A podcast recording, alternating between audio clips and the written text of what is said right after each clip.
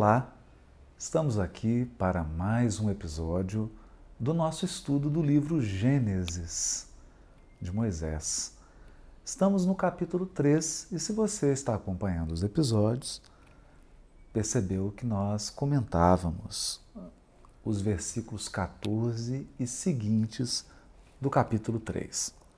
É que, depois da serpente ser bem sucedida na sua estratégia de oferecer um plano de evolução para os seres, um plano cuja essência era afastar o Criador da, suas, da sua função de pai, orientador, educador e pedagogo da alma humana, a serpente então propõe uma estratégia evolutiva em que a criatura conta apenas com seus recursos próprios, em que a criatura se aprimora, adquire recursos evolutivos através de uma experimentação muitas vezes louca, desequilibrada, que a faz perambular por caminhos obscuros de violência, de ódio, em que imperam o egoísmo e o orgulho, que são a tônica dessa proposta da serpente. Já comentamos tudo isso. Caso você tenha alguma dúvida, basta voltar aos episódios anteriores, onde esse breve resumo que faço aqui está bem explicado nos episódios anteriores. É importante também lembrar que a nossa avaliação desses textos se dá à luz da doutrina espírita é então contando com esses recursos iluminativos do Consolador que nós penetramos no texto bíblico procurando extrair o espírito da letra, a essência espiritual que está para além da forma literária, para além dos aspectos culturais. Isso significa que nós estamos aqui interessados na parte eterna do escrito temporário e humano. Esse é o ponto. Na inspiração divina que gerou a escrita humana. A escrita é temporal. Ela se utilizou de uma língua que não existe mais, da forma como foi escrita aqui. Existe o hebraico moderno, mas não esse aqui. A cultura também não existe mais, porque se trata de mais de dois mil anos antes de Cristo. Portanto, nós buscamos aqui aquela essência imperecível que é válida em qualquer época da nossa jornada evolutiva. Uma vez aceito o plano por Adão e por Eva, que nós já entendemos também essa sutileza do texto, e resolvemos aqui dar um enfoque de Adão e Eva como aspectos da nossa própria psique. Então, Adão e Eva estão dentro de nós. Adão e Eva representam também posturas psíquicas perante a evolução. Esse é um ponto também, porque aí nós temos que comparar três posturas: a da serpente, de Eva e de Adão, já comentamos isso. E há também um nível sociológico em que Adão e Eva representam aí o casal, o casal humano biológico que vai procriar, que vai multiplicar a espécie humana. Então ele seria uma espécie de símbolo da espécie humana polarizada. Polarizada no sentido biológico, não no sentido afetivo, no sentido biológico, biológico de reprodução não é? o elemento masculino, o elemento feminino do código genético que torna possível a multiplicação da espécie humana. Então tem esses sentidos, a gente percebe que o texto ele brinca com esse com essa pluralidade de significados. Ora o texto reforça um lado, ora reforça outro, e a gente tem que ficar atento com essa sinuosidade do texto bíblico, porque o texto bíblico é cheio de curvas, cheio de subidas e descidas. A gente não pode imaginar que isso aqui é uma linha reta e interpretar ingenuamente. Então vamos lá para as consequências. Aqui nas consequências, é, vai se estabelecer um parâmetro para explicar a angústia da vida humana, a peregrinação humana na Terra. Então, esse é o texto base dessa angústia, dessa peregrinação. Então, nós poderíamos dizer, usando uma linguagem contemporânea, que ele é um texto existencial. É um texto que procura ir nas raízes, nas bases que explicam a existência humana. O que, que esse texto está interessado? Né? Ele está interessado em responder de maneira metafórica, através de uma parábola, as grandes questões e angústias da vida humana. Por exemplo, por que nascemos e morremos? Porque a existência humana é um processo de degradação. Olha que interessante. Então você olha para um recém-nascido e olha para alguém que atingiu uma, uma idade muito avançada. Você olha que é um processo de desgaste. Porque a dor faz parte da existência humana. Então, o parto é doloroso, nascer é doloroso. O trabalho exige suor, esforço, causa fadiga. Então são perguntas. É? Por, já que o texto raciocina partindo do pressuposto do monoteísmo, é como se essas perguntas estivessem sendo dirigidas a Deus.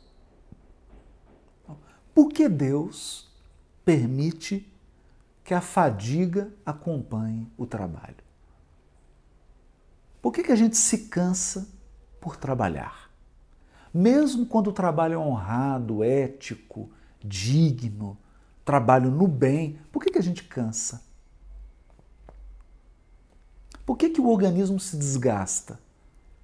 Necessita se alimentar necessita repor as energias, tanto através do repouso, da ingestão de líquidos e de alimentos sólidos. Por quê?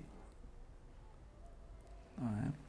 Por que, que esses marcos da vida têm o símbolo da dor, do sacrifício, do esforço? É, perguntas importantes. E a grande pergunta: a grande pergunta. Por que na ordem da criação, no cosmos da criação, há um espaço para o mal?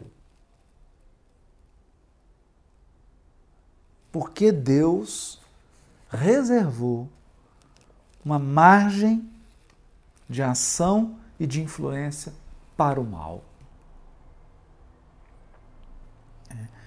E a última pergunta, e essa é uma pergunta desafiadora, por que Deus, que é o Todo-Poderoso, permite, em certas circunstâncias, a hegemonia do mal? Que o mal vença o bem e que o justo, aquele que age no bem, que age em sintonia com Deus, em respeito a Deus, porque Deus permite que esse justo seja afetado, seja violentado pelo mal. Por que o justo sofre? Então, essas são as grandes questões. E agora, esse texto vai concluir a resposta. É claro que aqui é uma resposta cheia de metáforas, de símbolos profundos que nós vamos gastar a Bíblia inteira para entender.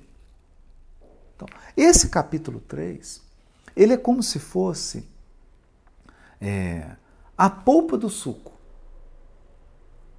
Tudo mais da Bíblia será uma água acrescentada a essa polpa para explicar e desenvolver.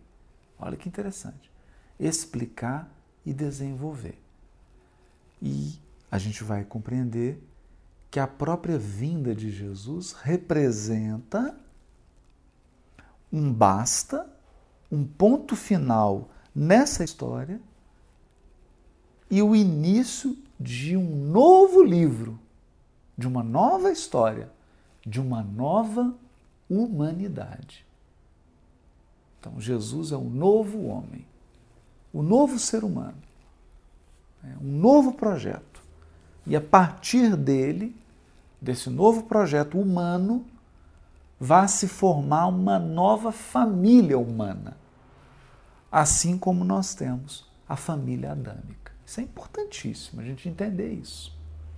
Né? Porque aqui, o próprio povo hebreu, mesmo com todo o seu nacionalismo exacerbado, né? mesmo com o seu fechamento no espírito de grupo, eles têm perfeita noção de que o texto bíblico, sobretudo o capítulo 3 do livro do Gênesis, reforça uma verdade universal. A humanidade possui um tronco comum, uma origem comum. É claro que ao longo dos séculos e até hoje, em algumas propostas chamadas de criacionismo, procura-se uma interpretação literal desse texto. Então as pessoas buscam um Adão com CPF e carteira de identidade. Um Adão, Adão mesmo. Um ser humano que viveu num lugar, num determinado momento da história, é? e que teve, em alguns anos que ele viveu, milhões de filhos. É? Como se Eva tivesse um parto a cada uma semana ela dava à luz. É, para povoar a terra, porque só assim para conseguir um povoamento tão gigante. Não é? Imaginando que o ano tem 52 semanas, é, a, expectativa de Eva é que ela desse à luz um filho por semana. É, para gerar, no mínimo, uma cidade pequena. Então é claro que essas interpretações ao pé da letra essas interpretações literais, elas não cabem mais. Elas não atendem mais o nosso grau de desenvolvimento intelectual, o nosso grau de desenvolvimento afetivo, o nosso grau de desenvolvimento psicológico e o nosso grau de desenvolvimento tecnológico.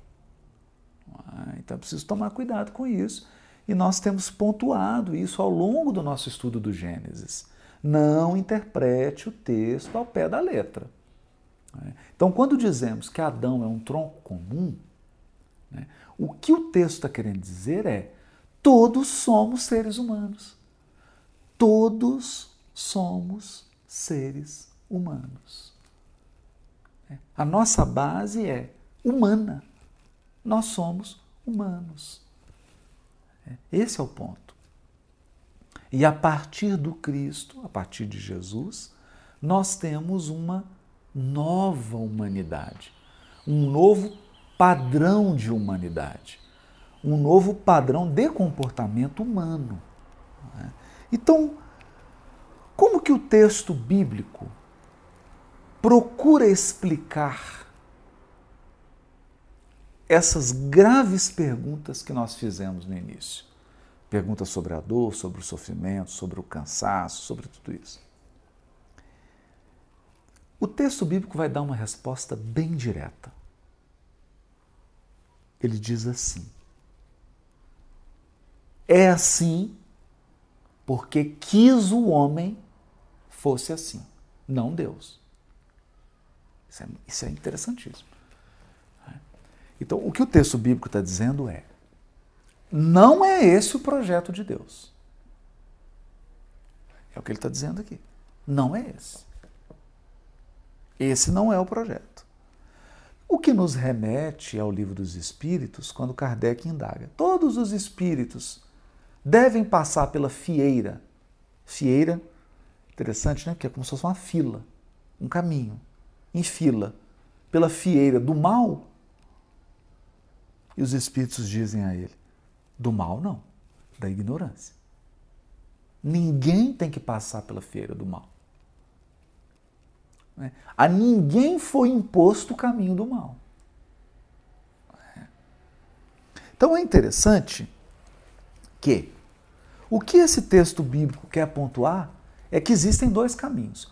Um caminho que é divino, uma proposta que é divina, e nós não estamos dizendo que na proposta divina não tenha elementos que tem aqui na outra proposta, né? que seria uma evolução sem dor, sem encarnar, sem morte. Nós não estamos dizendo isso. Não estamos dizendo isso. E existe uma proposta, que é a proposta da serpente? Que é a proposta animal, a proposta da animalidade. Quando a animalidade se sobrepõe à razão. Olha que interessante.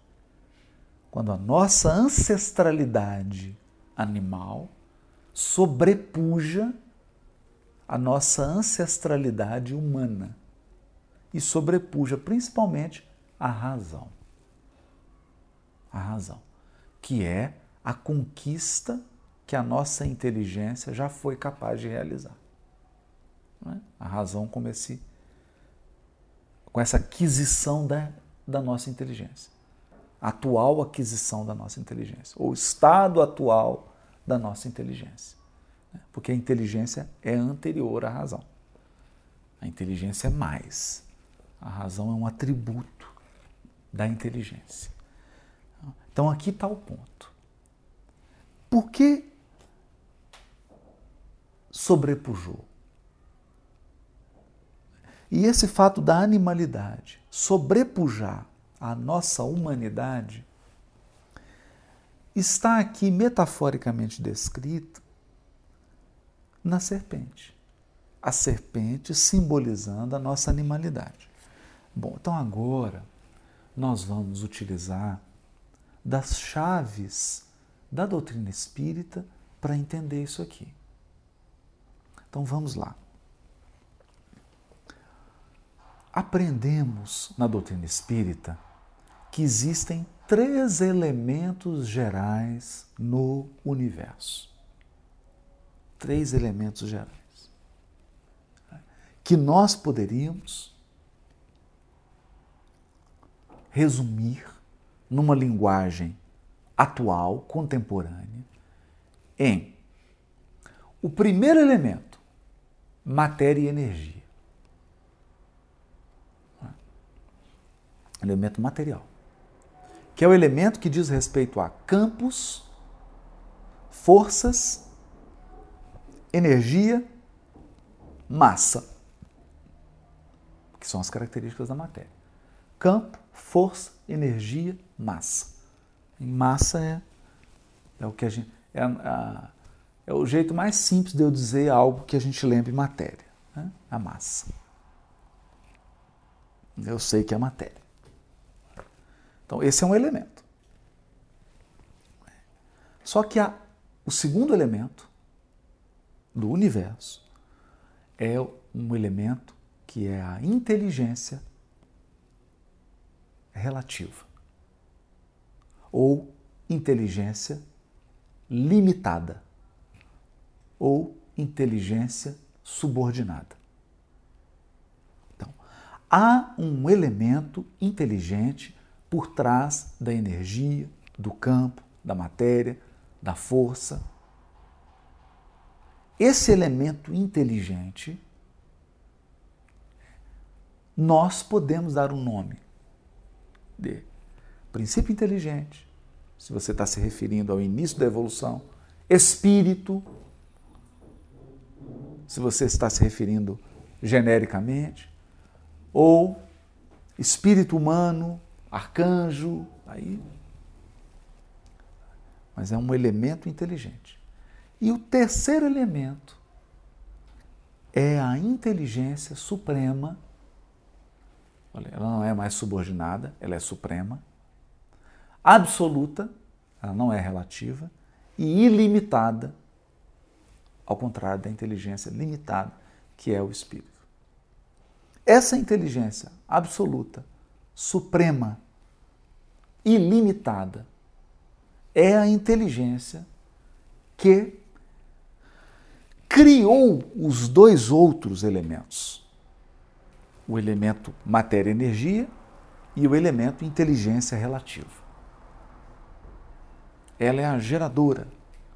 Essa inteligência suprema nós costumamos chamar de Deus. Mas se você quiser dar outro nome, não tem problema nenhum.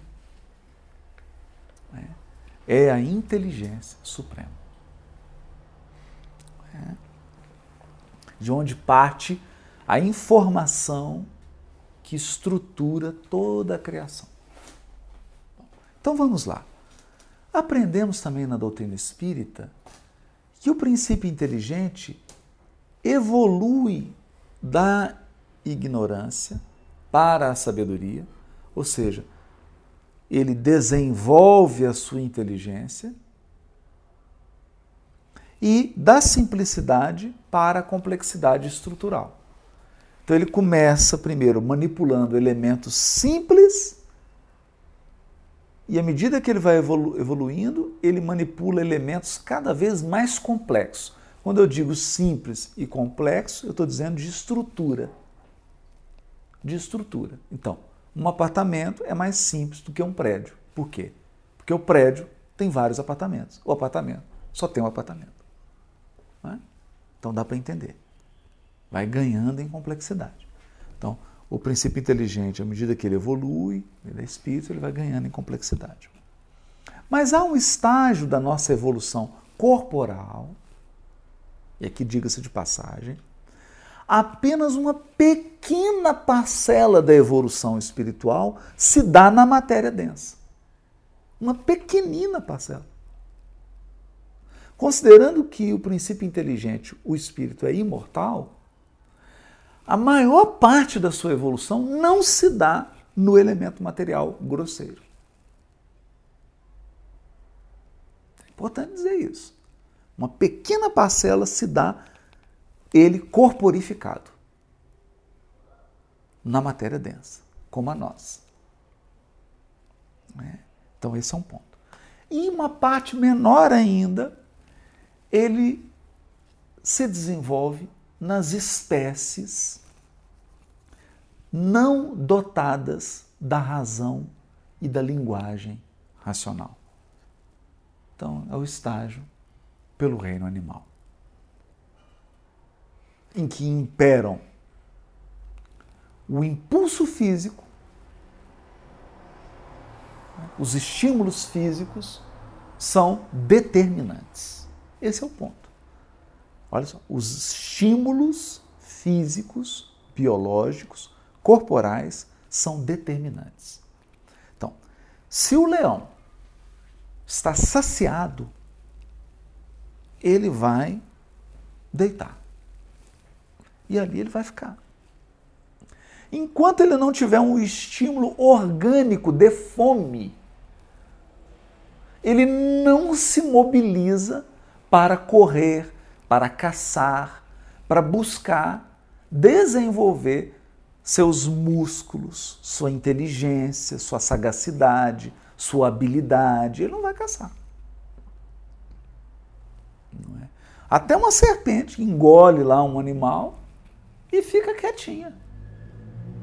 Ela só vai voltar a mobilizar o seu movimento, a sua prudência, sagacidade, experiência, suas habilidades corpóreas, ela só vai acioná-las quando ela tiver o estímulo orgânico.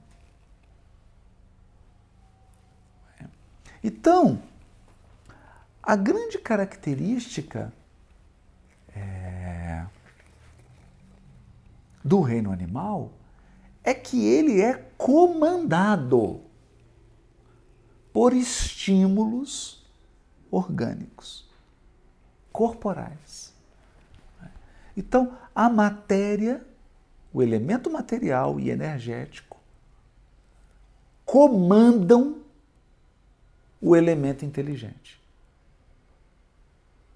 Olha que interessante isso. Comandam. Atingida a fase da razão,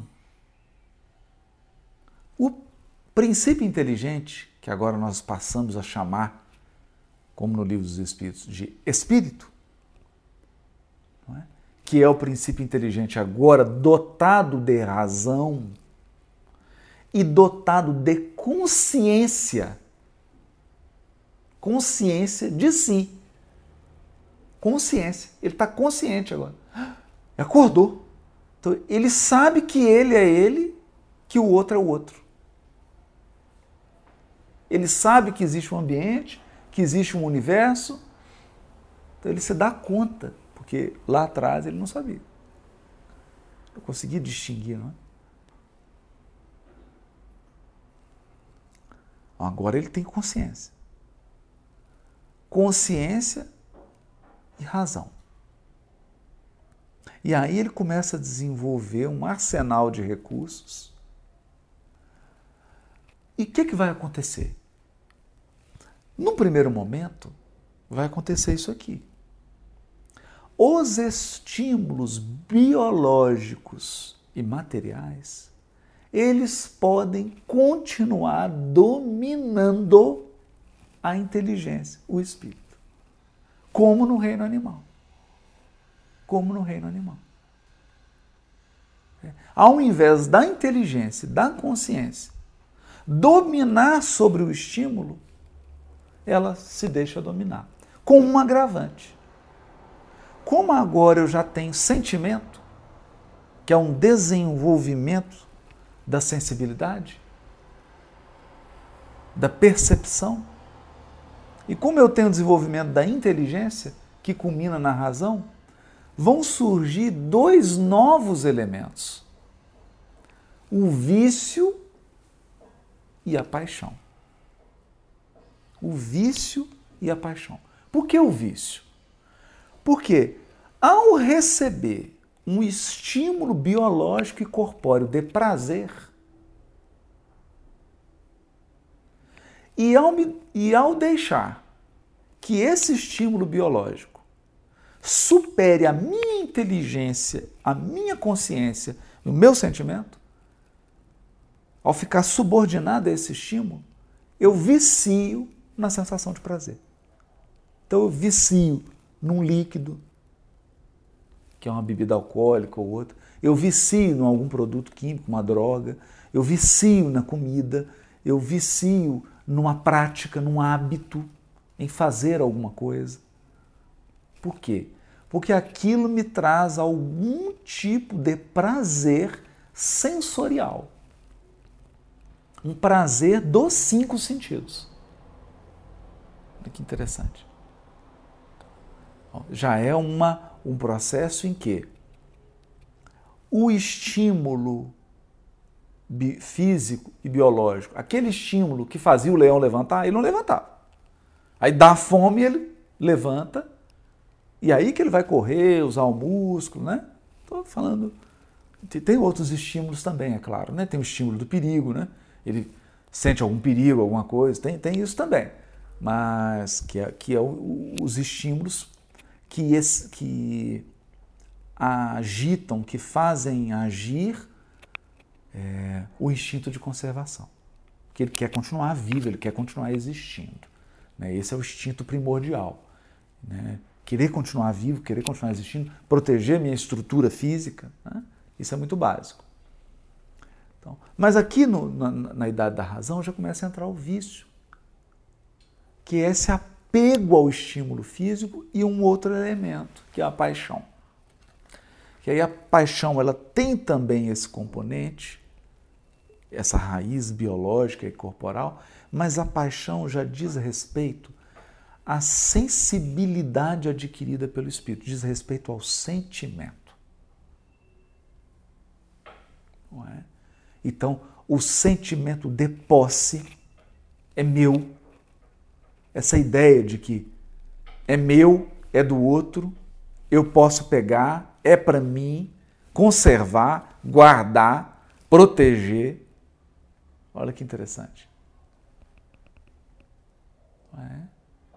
Porque se você vê um leão comendo, eles tem lá um, um corpo de uma zebra. E ele fica bravo, porque enquanto ele está com fome, ele, ele fica bravo, ele come, mas depois que ele come, relaxa. O outro vai ali e come, vem outro bicho e come. Ele não tem aquela coisa, não, é a zebra, deixa eu pôr a zebra na geladeira, eu vou guardar ela em saquinho. Não, o leão não tem isso. É. Então, esse elemento emocional aí, que é da, da posse, do guardar, do é meu, vem, vem, é fruto do desenvolvimento da consciência. A consciência de que eu sou eu, o outro é o outro, o mundo é o mundo, eu tenho necessidades, a consciência de que eu estou com fome agora, mas eu vou voltar a ter fome. Olha que que o leão não tem, né? O leão não pensa, ah, semana que vem eu vou ter fome. Não, deixa eu caçar duas zebras, guardar uma. Não tem isso. Não tem isso. Isso já é da nossa experiência humana. O vício, a paixão e o elemento condutor de tudo isso então, nós citamos três elementos aqui do humano, que é a subordinação da inteligência aos estímulos físicos e corporais. Ou seja, a matéria, a energia, o corpo sobrepujando o espírito, a inteligência. O vício, que é a escravização aos prazeres que o corpo proporciona através dos cinco sentidos. E a paixão, que é uma exacerbação daqueles instintos que eram atrás só biológicos, só físicos, e que agora passam a incluir elementos da nossa emoção, do nosso sentimento, da nossa consciência, da nossa percepção de seres separados distintos. É. E tudo isso comandado por quê? Se lá atrás era um instinto de conservação, a pedra fundamental que sustentava o edifício de todos os instintos, que todos os instintos funcionavam e funcionam, né?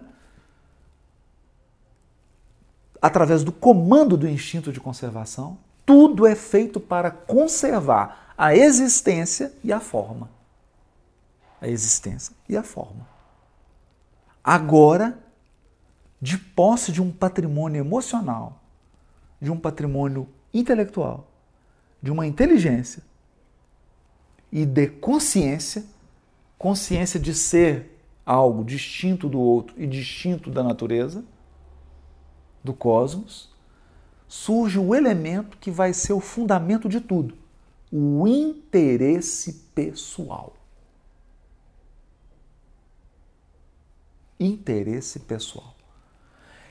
O interesse pessoal é uma evolução, uma sofisticação do instinto de conservação. Interessante. É? Então agora eu sei que não basta caçar para matar a fome que eu estou tendo agora. Porque eu já tenho consciência de que a fome é periódica. Eu estou com fome agora, eu vou comer, mas eu vou voltar a ter fome. Então agora os processos são mais sofisticados. Eu quero garantir a caça de agora e de um mês, de dois meses, de três, da vida inteira. Então, agora eu já quero guardar, eu quero conservar, eu quero ter. Né? E eu sei que para ter isso, então se eu tiver um terreno, uma área, porque aí eu cuido do animal, aí depois eu vou percebendo que eu tenho que ser dono de para ter pessoas trabalhando. Aí começa todo um processo intricado, intricado que gera a sociedade e que faz parte, faz parte da lei divina, que é a lei de sociedade. Então, em sociedade, o instinto de conservação se sofistica no mais alto grau. No mais alto grau. Então, aquilo que era a fome do leão que fazia ele se levantar para caçar a zebra, agora me faz ter muitas ações e comprar ações para eu dominar o mercado financeiro, para eu ter poder, para eu influir na política, influir nisso, para. Entende? Para conservar. É mais sofisticado. Então, não se trata mais de apenas uma conservação da existência. Não é mais só isso. Eu quero ter preponderância, eu quero dominar, eu quero controlar, eu quero exercer poder, eu quero garantir o conforto, eu quero me, eu quero me cercar de garantias. Olha só, garantias. Garantias de quê? Garantias de prazer material garantias de que meus sentidos físicos serão atendidos prazerosamente. E mais que isso, garantia de que as minhas necessidades agora emocionais, porque agora além das físicas, eu tenho emocionais, necessidades emocionais. Então, necessidade de aprovação, ser aprovado, necessidade de admiração, necessidade de destacar, necessidade de dominar, necessidade de comandar. E aí começa um, todo um processo intricado, muito intricado, que formam um arsenal gigantesco de recursos que vão desafiar, desafiar a inteligência do espírito, o seu discernimento. Então ele será desafiado na sua capacidade de escolher. Então, a proposta aqui da serpente, por isso que é uma serpente, não é? Porque escolheu-se um animal. Por que, que não escolheu um ursinho, um, um, um panda? Né? Se fosse um panda, podia ser o gato de botas. Né? E o gato, não, por que, que não é o gato de botas? Por que, que é uma serpente? Né? Porque a ideia do autor bíblico aqui é te, te dar um desconforto. É te mostrar uma coisa. Nossa, uma serpente.